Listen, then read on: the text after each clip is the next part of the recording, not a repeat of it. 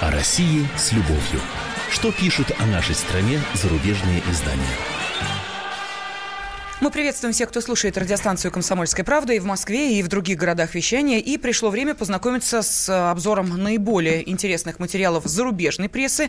В студии заместитель редактора отдела международной политики «Комсомольской правды» Андрей Баранов. Здравствуйте. И, как обычно, эту передачу мне помогает вести э, наша ведущая Елена Фонина. Да, но помимо того, что мы будем узнавать, о чем, собственно, написали зарубежные журналисты, а еще раз напомню, что они пишут о событиях, которые происходят здесь, в России, вот, собственно, это и есть суть нашей программы, вы можете э, также принять не самое непосредственное участие, прокомментировав то, что услышите или ответив на наши вопросы. Телефон прямого эфира 8 800 200 ровно 9702 и WhatsApp и Viber также в вашем распоряжении плюс 7 967 200 ровно 9702. Ну, начнем с темы, которая сейчас продолжает оставаться все эти после новогодние дни э, в топах новостей. Это трагедия в Магнитогорске, совсем недавняя вчерашняя трагедия в шахтах Ростовской области. Все это взрывы газа, э, значит, бытового, по крайней мере, таковы официальные версии. Но вот, как вы сейчас слышали в новостях, э, наш специальный корреспондент Ульяна Скобида выехала в Магнитогорск, и там есть некоторые нестыковки, о которых она честно написала. Пока ничто не указывает на то, что власти что-то замалчивают, участвуют или, или нет, но тем не менее есть э, такие вопросы. Моменты, да, вопросы и такие моменты, которые не укладываются в обычное представление о том, как взрывается газ, как это происходит. Э, по крайней мере, если странные люди снимали квартиры, которые потом исчезли, и потом их стали проверять, и выяснилось, что это совсем не те, за кого они себя выдавали. Может, совпадение, может, нет. Но давайте посмотрим, как трактуют все это происходящее у нас наши зарубежные коллеги, в частности, Вероника Дорман из Либерасьон э, французской. «Газ-серийный убийца» назвала она свою публикацию. И предлагает рассмотреть путинские годы, именно почему-то только путинские, сквозь призму русского слова «газ», которое описывает, расшифровывает и анализирует эту неповторимую страну, пишет мадемуазель или мадам Вероника Дормон. Э, ну, она коротко сообщает о том, что газ российской маны небесный, потому что наша страна владеет 24, 24% мировых запасов этого вида топлива. Ну, и этот же газ оказывается смертоносным для своих собственных граждан. Вот она пишет, что в взрыве в понедельник в жилом доме города Шахта, расположенном на юге России, ну, значит, статья писала чуть раньше, она пишет об одном погибшем, теперь известно, что пятеро человек оказались жертвами э, этого взрыва. Вот последний тело девушки, последней погибшей, было поднято э, накануне из-под обломков. Э, ровно за две недели до этого, сообщает э, Вероника Дарман, 31 декабря в такой же утренний час в Магнитогорске произошел взрыв из утечки бытового газа. По официальной версии, добавляет она. И рассказывает, что 39 погибших. Службы спасательные работали несколько дней, днем и ночью в условиях лютого мороза. Вот. Э, вспоминают, что 1 января недалеко от этого дома взорвалась маршрутка, где находились трое мужчин. Еще одна газовая история, так как, по сообщениям властей, машина работала на метане. Роковое совпадение? Задумывается автор статьи. Ну, и этого оказалось достаточно, сообщает она, чтобы по поверженному печаль города поползли слухи, раздуваемые независимым онлайн, онлайновым СМИ. А, тут приводятся конкретные СМИ, но мы знаем, что много, а, так сказать, э, блогеров различных или оппозиционных СМИ сразу же усомнились в версии властей о том, что это взрыв бытового газа, и стали говорить о гексогене, о чем угодно, о том, что это террористический акт, но конкретных доказательств пока никто не привел. Э, ну, вот тут пишут, что по данным этого источника арендованная квартира, взорвавшаяся была, арендована какими-то неизвестными, да? А вот взрыв маршрутки на самом деле являлся антитеррористической операцией. Ну и журналистка задает вопросы. Теракт или несчастный случай? Попустительство или недосмотр властей? А, столько вопросов, которые не являются уделом одних лишь сторонников теории заговора. И тут нам говорит, что в России непрозрачность власти и распространяющаяся по всем направлениям господства служб безопасности в любых драматических ситуациях дают уверенность только в одном. Официальная версия редко бывает правдивы.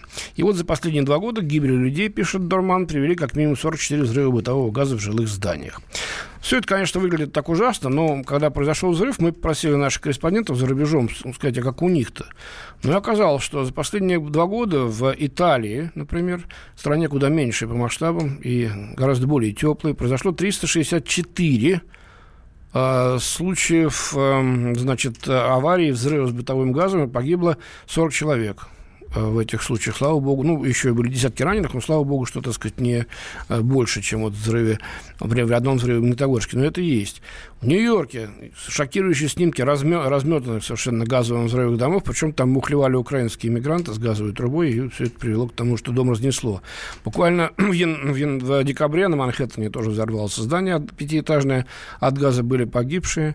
А в Лондоне из-за утечки газа, как говорят, по крайней мере, официальные власти, э, в очень крупном небоскребе произошел пожар, 77 человек погибло. Так что здесь дело-то в том, что, к сожалению, э, этот вид топлива, в общем, представляет определенную опасность, он требует очень тщательного соблюдения технологий, мер безопасности. Увы, вот они как раз, особенно в нашей стране, соблюдаются не всегда. Андрей Михайлович, мне просто интересно, а вот эта статья Вероники э, Дорман, она какого числа? Это где-то вот уже на, на этой неделе, где-то, я сейчас скажу, наверное, это было 11 числа. А, ну понятно. Просто дело в том, что 12 января, как вы помните, в 9 округе Парижа произошел взрыв э, газа. Э, полдома да, было да, охвачено да, да, да, пожаром. Да. Совершенно верно. И, да. между прочим, та же конспирологическая версия, но уже со стороны э, французских жителей, как, что это теракт, тоже прозвучала. Как раз что... это совпало с очередным субботним выступлением, 12 была суббота, очередным субботним выступлением желтых жилетов, да? Совершенно и все верно. подумали, что они к этому имеют отношение. Слава богу, что булочная по каким-то причинам в этот день была закрыта, тоже непонятно. Слава богу, потому что в утренний час французы идут за хлебом, за своими багетами, значит, знаменитыми круассанами и прочим. Э, вот, и поэтому э, удалось обойтись без жертв, но есть раненые, очень большой ущерб, ну, все видели и uh-huh. видеокадры, и снимки, там действительно работали тоже пожарные службы спасения целые сутки. Так что здесь, да, ты права, Лена, совершенно спасибо мне, что напомнила, э, спасибо тебе, что напомнила мне. вот, действительно, 11 числа его сейчас уточнил, было, появилась Либерасьон, это публикация, вы видите, 12 числа, вот, как бывает, э, Бог он правду видит, или как угодно здесь можно говорить. Я не злорадствую вовсе, если кто-то подумал, но, видите, во Франции это происходит. Вот. Э, это происходит и в Англии, как я уже говорил. Э, это происходит и в скандинавских странах. То есть вот посмотрите подборочку наших корреспондентов, там все, все на этот счет написано. Вот такой вот э, э, пассаж по поводу трагедии, постигшей нас, э, нашу страну под э, Новый год. Я уверен, что эта тема будет звучать и дальше. Вот, конечно, будет много конспирологических версий. А, почему-то обязательно наши коллеги прибегают, так сказать, к комментариям, к, за комментариями идут к оппозиционным структурам, к оппозиционным политикам, к так называемым независимым блогерам, которые всегда и во всем сомневаются в официальных версиях и, так сказать, в действиях властей и нещадно их критикуют. Но я не видел нигде э, хорошего, нормального интервью с представителями официальных властей, который бы ну, по полочкам разложил бы так, чтобы было понятно западным читателям в данном случае о том, что произошло и как э, с этой, с этой бедой власти пытаются э, бороться.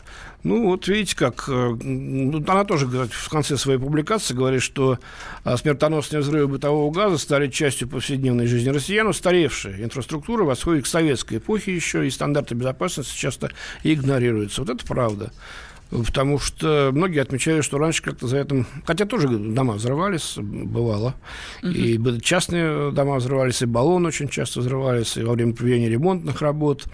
Но были взрывы и в многоэтажках, правда, без таких серьезных последствий. Но тогда как-то, я вот помню, еще ребенком был в Москве, но приходили к нам, Мосгаз пресловутый, вот, который, значит, проверял все это, достаточно регулярно это было, ну, не, не каждый там месяц, но где-то раза два в год было.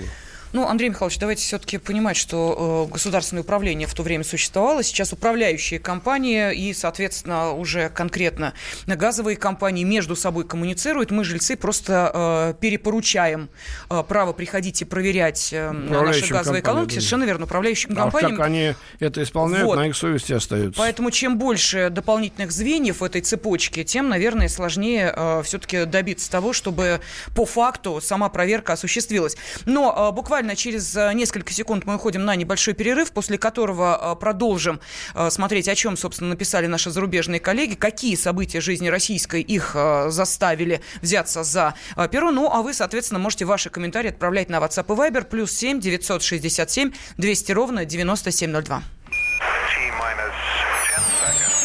О России с любовью. Что пишут о нашей стране зарубежные издания? Особый случай. По понедельникам в 5 вечера по Москве. Касается каждого. О России с любовью. Что пишут о нашей стране зарубежные издания?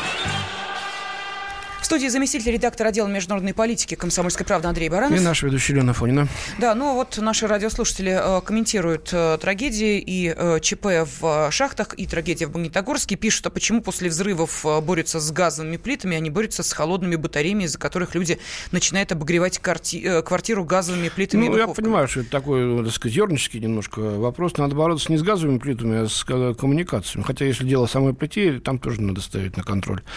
Вот. Э, ну, я не думаю, что постоянно горит газ в комфорках, из-за этого и в духовках, из-за этого именно происходят взрывы. Вот, что-то здесь теперь-то... Так, давайте, Андрей Михайлович, мы сейчас э, напомним телефон прямого эфира угу. 8 800 200 ровно 9702. И э, также то, что вы можете ваши комментарии прислать на WhatsApp и Viber, плюс 7 967 200 ровно 9702. Но об этих трагедиях очень много говорят в нашем эфире, и сегодняшний день не исключение. Поэтому давайте, может быть, посмотрим, а что еще э, заметили наши зарубежные коллеги, э, в какая да. часть нашей жизни... Давайте перейдем к другой теме, она тоже, так сказать, э, касается вопросов политики безопасности, политических вопросов. Оказывается, значит, Россия погрязла в шпиономании. Mm. Если вы этого не замечаете, то совсем, по-другому это видится из Германии. Павел Локшин из газеты «Die назвал свою публикацию так. Если не могут найти врагов, значит, их надо придумать. Ну и пишет, что за последние годы российские спецслужбы арестовали более 360 предполагаемых шпионов. Ну, сколько последние годы, я не знаю, 10 последних лет, 15, 2. Не знаю, он не поясняет. При этом обвинения обоснованы лишь в редких случаях. Почему? тоже непонятно. Ну и обращается к последнему громкому случаю. Арестованный в Москве американец, ну не только американец, uh-huh. он еще и гражданин Канады, и гражданин Британии, и гражданин Ирландии оказался. Ну почему его назвали американцем? Потому что в Россию он въехал по американскому паспорту. Ветеран войск морской пехоты США и настоящий фанат России – в чем фанатство? Не знаю. Якобы купивший флешку с конфиденциальным списком сотрудников одного из российских ведомств в сфере безопасности. Выглядит в глазах российской общественности идеальным шпионом. Напомню, что он был арестован в гостинице «Метрополь» в момент как раз приобретения этой флешки у неназванного лица. Я надеюсь, что э, в конце концов, так сказать, будет сообщение об этом, э, будет суд, будет рассказано подробно. Вот. Дальше шедевральная фраза. Кем бы ни был Уиллан на самом деле – его случай вписывается в тенденцию, которая пока коснулась в основном местных жителей и лишь некоторых иностранцев. Россия на протяжении нескольких, нескольких лет охвачена шпиономанией, констатирует автор статьи. В этой связи у нас с Леной к вам вопрос. Да, но чувствуете ли вы, что в стране э, проходит кампания шпиономания? Вот э, как вы считаете, ловим шпионов на каждом углу? В каждом встречном иностранце шпиона видим? Э, ну и, соответственно, если человек фотографирует метрополитен, то, значит, считай, готовится к тому, чтобы эту секретную информацию передать куда-то в важные источники э, в своей стране. Так вот, охвачена ли Россия шпиономанией? Как вы считаете? Пожалуйста, телефон прямого эфира 8 800 200 ровно 9702 и э, на WhatsApp и Viber присылайте ваши сообщения плюс 7 967 200 ровно 9702. У меня просто вопрос, зачем обычному туристу, очень любящему страну, покупать флешку с информацией о сотрудниках э, неких организаций? Я представляю себе любого туриста, туриста, который приезжает, ну, допустим, представим себе в Турцию, э, и дальше в холле своего отеля... По приглашению на свадьбу, причем он да. какой-то не очень-то богатый, остановился в метрополе, так как-то, или, может, его там пригласили. Э, ну, видимо, здесь, конечно, не обошлось без игры спецслужб, вечной, покрытой тайной, это вечное противоборство на невидимом фронте. Ну, это нас мало касается. Если человек действительно а, дал деньги и взял а, конфиденциальную информацию, совершенно точно осознавая, что он делает, то это шпионаж, соответствует статье в Уголовном кодексе. Вот, ну, кстати говоря, если раньше словосочетание «болгарский шпион» было, так сказать, из анекдотов, то сейчас Болгария страна НАТО, черт их там знает, да. Ладно, значит, вот что он пишет. Многие из известных случаев последних лет, речь, в которых шла речь в которых шла о шпионаже или государственной измене, скорее похожи на безосновательные обвинения. Э, так в государственной измене обвинили Светлану Давыдову, домохозяйку и мать семерых детей – Э, которая услышала в маршрутке, как военнослужащий рассказывал о командировке на Украину, и позвонила после этого в украинское посольство и сообщила, что военнослужащий едет туда-то, русские, то-то, сё-то и так далее. Давыдову повезло. Уголовное дело было прекращено. Возмущение СМИ, давление общественности оказалось слишком сильными. Но если бы страна была охвачена шпиономанией, угу. наверное, бы общественность побоялась бы так делать. Ее бы саму загребли, да и СМИ бы язык прикусили. Что-то здесь не, не, не стыкуется у Павла Локшина. Давайте, звонок. да, Давай Романа послушаем. послушаем. И Сергеева Посада, Роман Потом дозвонился. Здравствуйте. Здравствуйте. Здравствуйте. Да. Э, у меня не такой вопрос. Вот, э, Андрей Михайлович, да. вот, как по-вашему, что пишут э, вот, э, зарубежные издания э, о авиабиатлоне, авиабиатлоне иудейском э, с 12 на 13 января? Вот всем известно, что они бомбили э, Дамасский аэропорт. Вот, ни один самолет еврейский не был сбит. Подождите, а. Роман, секундочку, секундочку. Да, У нас сейчас немножко другая тема, вот, Роман. Вот давайте вы чуть-чуть потерпите, mm-hmm. и те же самые вопросы вы зададите. Зададите Виктору Николаевичу Совершенно Баранцу. Верно. В 4 часа будет э, военное ревью Баранца, и вам все расскажет. Э, были сбиты очень многие ракеты, запущенные с израильских самолетов. Он подробно вам вместе с полковником Тимошенко все расскажет, ладно? А мы обращаем внимание еще раз наших радиослушателей. Все-таки э, будьте внимательны. У нас эфир 24 часа в сутки на каждого нашего слушателя найдется интересная ему тема, но сейчас мы с вами, внимание, да, читаем зарубежную прессу, и наши зарубежные коллеги пишут, внимание, о событиях, которые происходят здесь, в России. Мы берем именно эту часть материалов зарубежных коллег. Они много о чем пишут. Но нас интересует, как они видят события, которые происходят в России, со своей э, колокольни, со своей точки зрения. Все понятно, определились. Поехали дальше. Э, так, э, ну... Ну, тут... в общем, да, перечисляет несколько случаев, возвращаешь к пианомании, да? Угу. Петра Парпелова, авиадиспетчера Сочинского аэропорта, обвинили в том, что во время отдыха в Грузии он передал грузинской разведке сведения о полетах российских военных вертолетов и был приговорен к 12 годам колонии. Ну, передал. Э, в чем дело-то, я не понимаю. За такие вещи и пожизненно в некоторых странах дают, а то и, и, и вообще в Китае, так сказать, на это смотрят еще более э, жестко. Э, я помню, в конце 90-х годов был такой Дэвид Поуп, приехал uh-huh. к нам сюда, и тоже у какого-то старенького профессора дома, значит, взял чертежи торпеды «Шквал» очень современный, да и не только на тот период, она сейчас остается секретной и очень такой опасной. Ой, какой там, 20 лет он получил здесь, и после суда был помилован специальным указом президента Путина. Типа, ладно, засветился, мы поняли, угу. значит, ничего ты не, не, не вывез, э, вот э, тебя осудили, но, но тебя помиловали. Какой же разразился, я тогда работал с обкором в Нью-Йорке, какой разразился там скандал? Это, значит, ловушка, это западня, это обман, он никакой не шпион. И бывший посол э, Соединенных Штатов в Москве Джек Мэтлок говорил мне по-русски, Андрей, ну кому это надо? Надо, кому это надо, давай понять, что, в общем-то, да, у него была особая миссия, но зачем это, так сказать, доводить до суда? Вот. Но мы видим, что они делают сейчас с Марией Бутиной. Абсолютно бездоказательные, идиотские какие-то э, утверждения, что она была завербована заместителем, значит, руководителя э, Центробанка, который специально вводил ее с ведома Кремля в истеблишмент американский. Она организовывала там э, приезд в Москву деятелей э, Национальной стрелковой ассоциации. Ну, все это открыто было, все это известно. Как, какой шпионаж? А уж что там творят э, с захватом наших граждан некоторых, э, обвиняют черти в чем, и содержат в ужасных условиях, даже и говорить не хочется. Ну, давайте, Андрей Михайлович, послушаем Александра из Москвы. Александр, здравствуйте.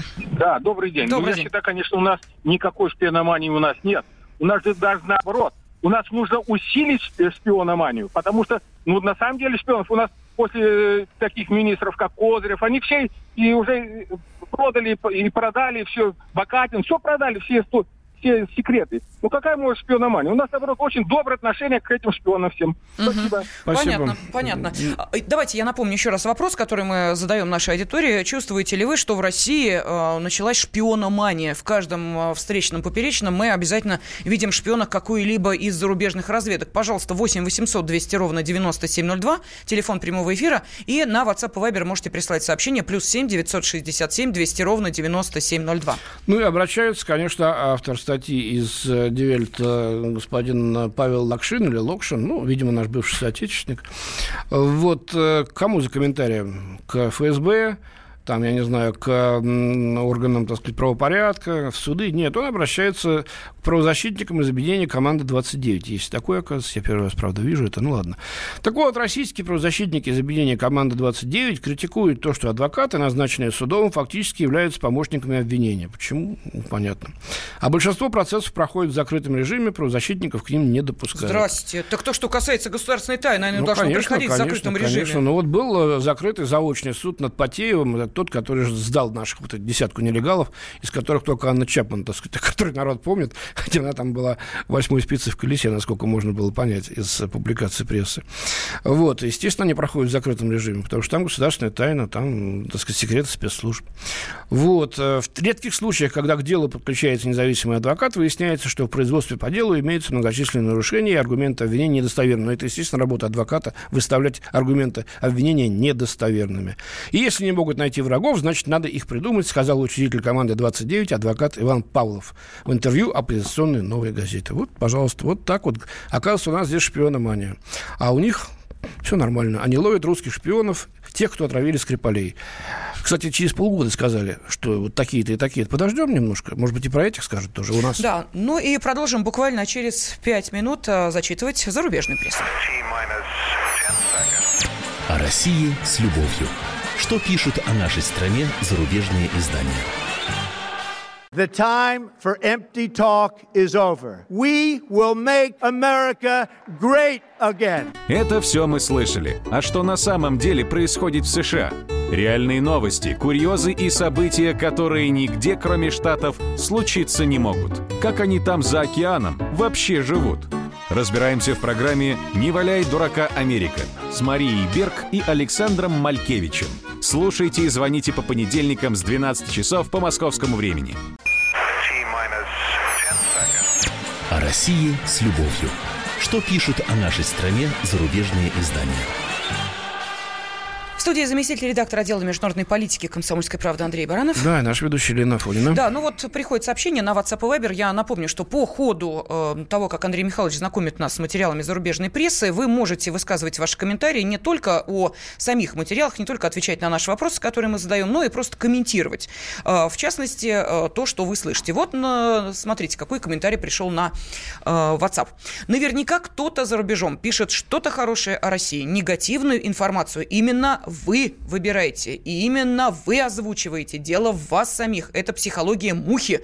Пчела минует нечистое, хотя оно есть, находит цветок и берет оттуда нектар. Муха же минует цветок, находит дерьмо и копается в нем. Хотите быть лучше, ищите лучшее. О как!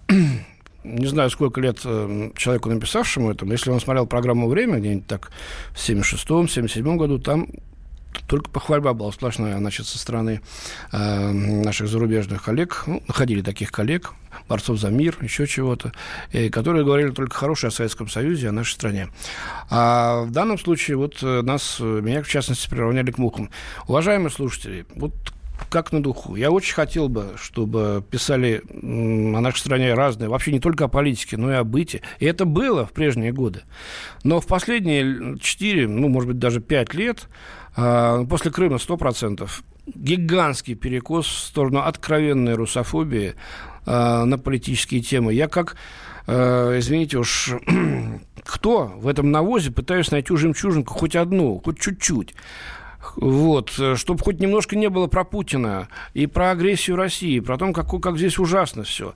Но это очень редко бывает. Последний раз это было во время чемпионата мира по футболу. И то сквозь зубовный скрежет, потому что собственные болельщики заставили, например, английские газеты э, написать нормально, потому что впрямую задавали вопрос, зачем вы нам врали? когда сюда приехали, увидели, ну, совсем не то, что можно было предположить. Как только будет что-то хорошее, интересное, умное, Клянусь вам, я обязательно об этом вас, с этим вас в эфире познакомлю. Но пока то, что есть. Ну вот, кстати, так давайте... Что, да, можете считать, что это э, лучшее из худшего, о чем да. пишет Россия. Нам Аскер из Адыгеи дозвонился. Аскер, здравствуйте. Да, здравствуйте. здравствуйте. Вопрос очень интересный, который вы затронули. Про шпиономанию, да? Да, про шпиономанию. Угу. Я вот предыдущий был э, слушатель, такой же, как я. Абсолютно я согласен с этим человеком. Mm-hmm. У нас шпиономании сейчас нет, к сожалению. Она должна быть. Вот если бы шпиономания была бы, у нас более чуткие граждане были бы, более требовательные. Не были бы в стране вот такие вещи. Ну, наверное, все-таки не шпиономания, а, так сказать, э, конкретная, конкретная бдительность, да, а то обвинять... Бдительность, это я так. Ну да, а то скажут, это турецкий шпион, и пойдет, я отмываюсь, или румынский шпион, или японский, как было в 30-е годы, в конце да. 30-х годов, и было, было, доходило до абсурда. Э, шпиономания – это паранойя, это заболеваемость, а вот бдительность, вы совершенно правы, должна быть. Спасибо. Бдительность я называю шпиономанией. Андрей, по отчеству я не знаю. Ну, Михайлович, Михайлович. важно, да. Андрей Михайлович, значит, э, шпиономания я называю, вот все, что связано с шпионом, пусть будет шпиономания, пусть будут, но люди, которые хотят меня понять, да, кто патриот, угу. знают, что я имею в виду бдительность. Понятно. Спасибо вам большое. Так, так. Игорь из Ставрополя с нами. Игорь, здравствуйте. Вы знаете, полностью э, согласен со Скиром, угу. потому что у меня такой же взгляд. Шпиономания – ну, может быть, конечно, немножко завышена, но это бдительность, да, да, она должна быть. А, она, Игорь, а простите, что... а в чем она должна проявляться? Вот э, я не знаю, кем вы работаете, но вот на вашем предприятии, да, или... 70-летний пенсионер. А, вы пенсионер. Смотрите, как хорошо, как пенсионер вы, может помните, проявлять? У нас всегда, да, бабушек вспоминают, которые у подъезда сидят и ага, кто-то прошел. Слушай, а кто это? А я его не знаю. А ну давай позвоним участковому. Вот хотя бы в этом, понимаете. А потом э, сталкивался с такими вещами, что, ну, наплевательски. Уже, кстати, звонил вам как-то в одну из передач в прошлом году. Угу. Некоторые наши структуры силовые, вот я говорю, вот там что-то как-то не так. А, да ладно, кому это... И, короче, э, получается так, что вот если пахнет там деньгами, есть запах, да, кто-то колыхнется. А если нет запаха, то, к сожалению, вот я отмечаю, к сожалению, встречаются такие случаи. Понятно, спасибо. Понятно, спасибо огромное. Но... Ну, помнишь, э, да, Михалкова, что ли, стихотворение-то было, коричневая, коричневая пуговка лежала на земле. И были на той пуговке что-то не на Нет, нашем языке буковки. Ну, приграничной полосе, и мальчики а. нашли, и, так сказать, поняли, ага, что-то не то. И, значит, сообщили куда надо, и нашли шпиона. Слушайте, который... а акваланги на дне, помните ну, фильм такой? Ну, ну, вот ну, вам и... Нет, я о другом говорю, но ведь э, есть же специальные телефоны горячих линий в, ну, скажем так, э, некоторых структурах и подразделениях. Я думаю, что несложно. Нет, вот, ну, э, было бы интересно, сколько людей вообще звонят? Я, предполаг, на... я предполагаю, что наши спецслужбы, конечно, свой хлеб не, не, не даром едят и работают нормально, тем более, что всегда э, российские структуры безопасности в мире котировались э, на очень высоком уровне. Э, вот, я думаю, что, так сказать, то, э, они не любят света. Э, и наверняка много там чего интересного можно было сообщить, но не стоит, потому что это может привести к политическим скандалам, к крикам, к воплям, возбудит некоторых особо либерально настроенных граждан. Поймали, тихонько выдворили. Мы даже иногда и не сообщаем, что кого-то за деятельность несовместимую здесь э, выгоняем. Вот. А, а за рубежом часто из этого делают скандал. Да, ну давайте о, собственно, безопасности продолжим говорить, но уже на примере другого материала, другого журналиста о безопасности при продаже и покупке недвижимости. Ну да, как это, это уже не удивительно. Это не политика, это уже, так сказать, к быту. И тут э, нормальный, кстати, можно и вопрос задать будет. Эндрю Креймер из «Нью-Йорк Таймс» пишет, продаете недвижимость в России? Да вы сумасшедший. Ну, вот описывается пример, что в однокомнатной квартире Елены Котовой на окраине Москвы стало тесновато, сыну исполнилось 4 года, вот, у нее и у сына солидная работа, и, в общем, надо купить, у мужа, да, угу. пришло время купить новое жилье. Больше места, говорят, нашли, нашли двух, двушку, да, получили разрешение на ипотеку, нашелся покупатель на прежнюю квартиру, приближался день сделки, и паре оставалось выполнить еще одно задание. Каждому нужно было получить у психиатра справку о вменяемости. Для американцев это совершенно непонятно. У нас те, кто сталкивался с продажей купли квартиры, знают, что нужно, помимо кучи документов, касающихся самого жилья, значит, собствен... прав собственности, тра-ля-ля, та -та -та -та, еще и справку из психдиспансера и, по-моему, из кожно-вирологическую зачем-то вот, тоже еще брать. Разве? Да, mm. я, я, я помню, когда вот что-то я занимался этим делом, где-то в какой-то диспансере еще зачем-то нужно было. Mm. Вот. Там оценят все психологическое, ваше психологическое состояние. Если все нормально, они выдадут вам документ. Вот, э, ну, э, никаких психологических расстройств вот у этой пары не было, пишет Нью-Йорк Таймс. Это справка, на которой должны стоять подписи печать врача, является юридической защитой от широко распространяемой проблемы московских сделках по продаже недвижимости, свирепствующее мошенничество и слабое судопроизводство. Черные риэлторы что решили? Такой вот у них есть трюк. Значит, договариваются о, продаже, покупатель носит деньги, а потом, значит, друг, ну, риэлторы нанимают адвокатов, которые говорят, что в этот момент продавец был временно невменяем. Вот. Значит, денежки плакали, потому что э, все уже, а э, у продавца его квартира остается на руках. Суды в таком случае, как правило, берут в сторону продавца, пишет Нью-Йорк uh-huh. Таймс. А вообще в Москве на 29 миллиардов долларов ежегодно продается и покупается жилая собственность. Э, вот. Такой тип мошенничества так распространен, что последние годы, пишет автор, как утверждают агенты недвижимости, почти во всех из 140 тысяч сделок, проводимых в Москве ежегодно, от продавцов требовали показать справку о вменяемости, пишет Эндрю Креймер. Ну, вот он, значит, описывает, как это происходит. Вот, допустим, клиническая больница номер один в районе Чистых прудов. Э, значит, 20 минут длится осмотр, проходит тест человек, ну, такой простой, допустим, стул и стол, и стол что объединяет? Ну, это предметы мебели, да? Uh-huh. Вот, назовите три вещи, которые вам нравятся в себе, и три вещи, которые не нравятся. То есть на логику, на адекватность и так далее. И, значит, если человек нормальный, ему выдают справку. Я через это тоже проходил, вот вспоминаю. Вот, правда, в другом диспансере. А, ну, опять-таки, российские правозащитники из объединения «Команда 29», они как сговорились, что, что немец, что теперь американец, критикуют то, что, адвокат, критикуют то, что это вот э, э, почему-то выпадает из общепринятого э, алгоритма, что ли, продажи жилья. Нигде в мире такого нет. Ну вот, как вы думаете, с точки зрения безопасности, оправдано ли то, что при э, сделках с недвижимостью надо предоставлять много справок, в том числе и такие вот э, экзотические, как справка о психологическом экономической вменяемости. Да, действительно, может быть, э, надо упростить процедуру покупки и продажи жилья. Вот как считаете вы? Пожалуйста, телефон прямого эфира 8 800 200 ровно 9702.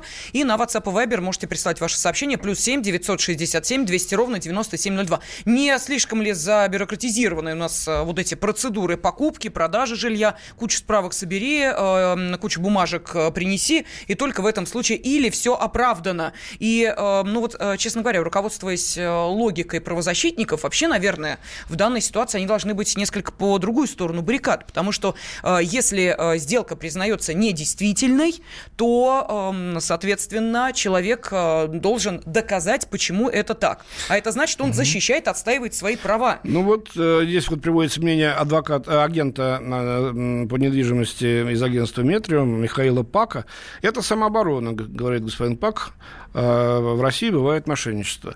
А если вот если после осмотра у врача возникает подозрение, что действительно клиенты не совсем в себе, то э, вот такая фраза в документе имеются противопоказания для купли, продажи недвижимости. Ну, естественно. Вот. вот нам пишут, кстати, что наоборот, как считает наш радиослушатель, надо ужесточить, и э, уж слишком много мошенничеств э, с недвижимостью происходит в нашей стране, поэтому надо ли упрощать процедуру покупки и продажи жилья? Нет, категорически. Вот так отвечает наш радиослушатель. Пожалуйста, что скажете вы? 8 800 200 ровно 9702. Я понимаю, что не каждый день мы занимаемся подобными сделками и процедурами, э, но, э, тем не менее, наверняка э, такие громкие истории с очередными черными риэлторами, которые, кстати, гораздо реже, чем раньше, попадают в информационное поле, это уж точно, абсолютно. Вот, может быть, на примере этих историй у вас сформировалась своя точка зрения упрощать или, наоборот, сделать эту процедуру, как требует наш ну, радиослушатель, вот, еще жестче. Да, ну вот в Дании, в США, где я работал с обкором, там действительно тоже требуется достаточно много документов, подтверждающих, так сказать,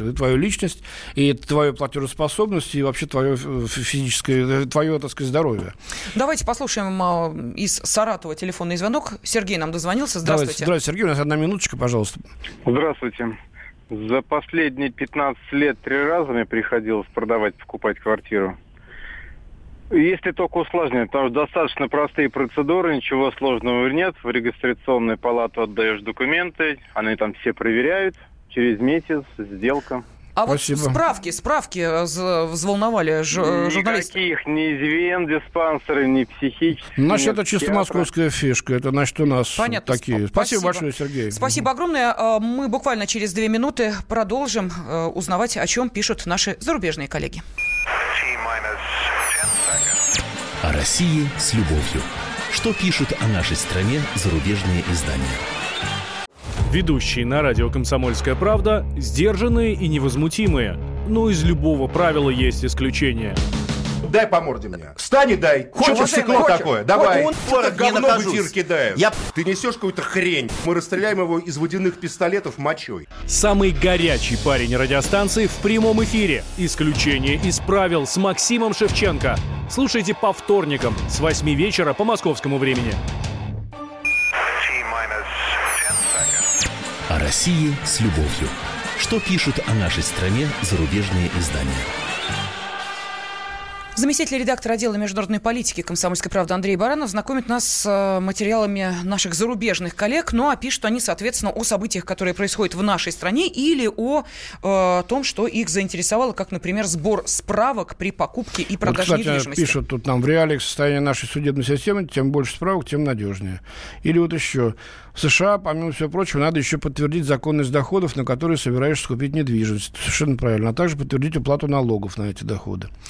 А, вот нам пишут, э, такие справки – это вынужденная мера. Если их отменить, то могут быть пострадавшие среди продавцов и со стороны покупателей. Прав тут адвокат, который считает, что это защита от мошенничества. Причем э, те, кто нас слушает, подумают, опять выбираете самые какие-нибудь такие лояльные отклики. Вот то, что есть, то, угу. то, то, то и зачитываю. Никаких, э, так сказать, э, спорных заявлений, спорящих, вернее, с нами пока что нет. Ну ладно, давайте... Вот, кстати, еще пришло только что сообщение из Ростова-на-Дону. Э, осмотр нужен у моего родственника родственника так в предоперационном состоянии взяли согласие на подарок части собственности.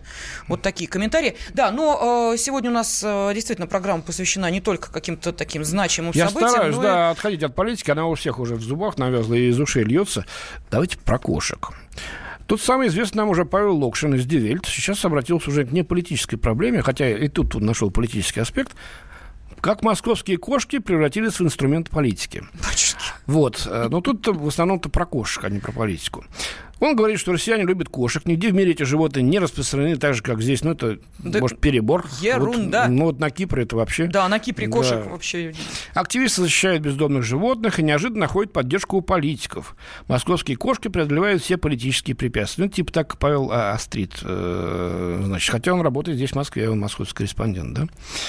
Вот, э, значит, не поленился вместе с э, неким Романом, бродит вокруг панельного дома, ждет подходящего момента. Роман не хочет попасться на глаза жителям дома или прохожим во время своей работы. Обсудим почему, кстати. Затем все происходит быстро. Он наклоняется к стене и всем весом давит на лом. Сработала. Металлическая решетка не выдержала напора. В подвальном окне теперь отсутствует один пруд, а отверстие стало достаточно большим для того, чтобы в него могла проскользнуть кошка. Роман – член незримой московской сети добровольцев, помогающий кошкам. Активисты вроде него, коренастые мужчины лет 45, взламывают подвалы, открывают вентиляционные окна для того, чтобы уличные кошки могли пережить московскую зиму между отопительными трубами. В этом году я вскрыл точно больше сотни подвалов, рассказывает Роман.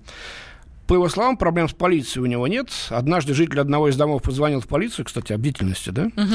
Роман отвезли в участок, а потом сразу отпустили, когда он рассказал им о кошках, передает Лакшин. Это вот к вопросу о тоталитаризме, да, который Россия охвачена вся. Вот. Вообще-то Россия страна, которая после терактов последних 20 лет склонна к паранойи. Вот интересно, погибли люди, взрывались самолеты, дома, а мы тут параноики все. Да посмотрел бы я на вас, товарищи, когда вас в 70-е годы взрывала Красная Армия там на, на ваших праздниках, Октоберфестах и прочее. Что-то никто не говорил, что в Германии паранойя охвачена. Сочувствовали вам? Э, террористическая организация под названием «Отряды Красной Армии». Повсюду охранники просят пройти через металлодетектор. В метро, в торговом центре, на вокзале. Еще и в аэропортах просят, господин Локшин. Да и, и в немецких аэропортах, и на вокзалах, и, и, так сказать, тоже на аэропортах. Вы там почему-то не говорите, что они все параноики. Удивительно. Вот на кого это рассчитано? Здесь это ужас какой-то, ужас, ужас, ужас, а там все это нормально. Ой, господи, ладно. Так, кажется, в вопросе о кошках между российскими гражданами, обществом и государством на удивление развивается диалог.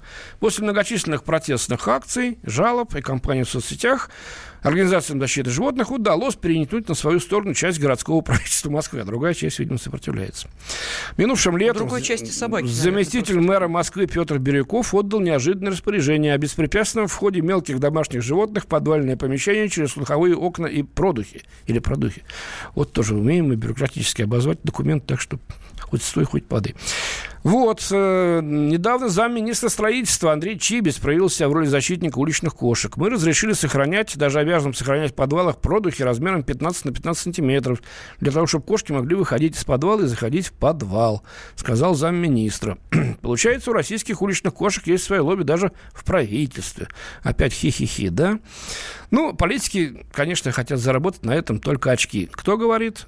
Организация, значит, Кота спас оппозиционная, правозащитная, вернее, зверозащитная здесь, да, вот, э, то есть, на самом деле, они кошек не любят, просто хотят вот на таком, э, значит, э, богоугодном деле завоевать голоса избирателей. Ну вот, депутат Госдумы поддерживает ключевые требования защиты кошек, согласно которых животных а, а, поддерживает ключевое требование защитников кошек, согласно которых животных отлавливают, стерилизуют, вакцинируют и отпускают. Да, вот так вот.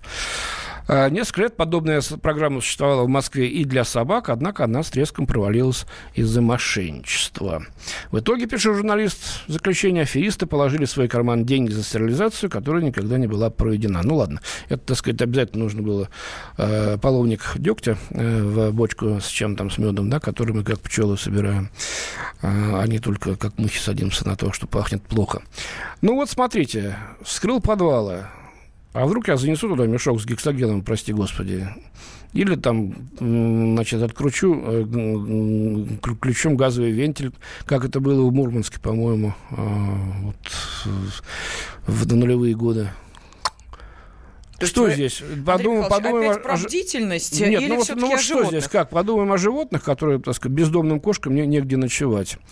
И поэтому давайте мы будем вскрывать подвалы, Э, не спрашивая разрешения, и, значит, взламывать окна э, подвальные тоже. Либо, так сказать, э, будем думать о том, что этим могут воспользоваться негодяи. Вот что наши слушатели думают? Правда, у нас практически осталось только минуточка. Да, но, тем не менее, телефон прямого эфира 8 800 200 ровно 9702. Бездомным животным мы помогаем всем миром или э, все-таки э, давайте не доходить э, до абсурда и не видеть пока в спасении вот... кошек политических решений. Но вот, тем не менее, наши слушатели пишут, удивительно даже на положительных примерах и на журналисты, иностранные журналисты пытаются уязвить Россию. А вот очень хорошее предложение. Юстас да, нам пишет. Они завесили практику приглашения зарубежных корреспондентов с обсуждением в студии того, что они пишут России. Была у нас такая практика. Собственно, из нее национальный вопрос передачи и выросла. Она была где-то лет пять назад, шесть. Uh-huh. И я лично со многими-многими журналистами общался здесь. Мы говорили вообще об их житье-бытие здесь, в России, в Москве конкретно, и о том, что они пишут, и как шелковые живые были все. Угу. Господи. Некоторые говорили, ну, правда, не под микрофон, но вы же понимаете, мне редактор сказал, он требует крови. Ну, пришлось вот написать так. Я говорю, ну, сам-то вы так не думаете, конечно. Ну, нет, ну что вы. И на следующий день барак, тарарак. Ну, такая работа э, у журналистов бывает.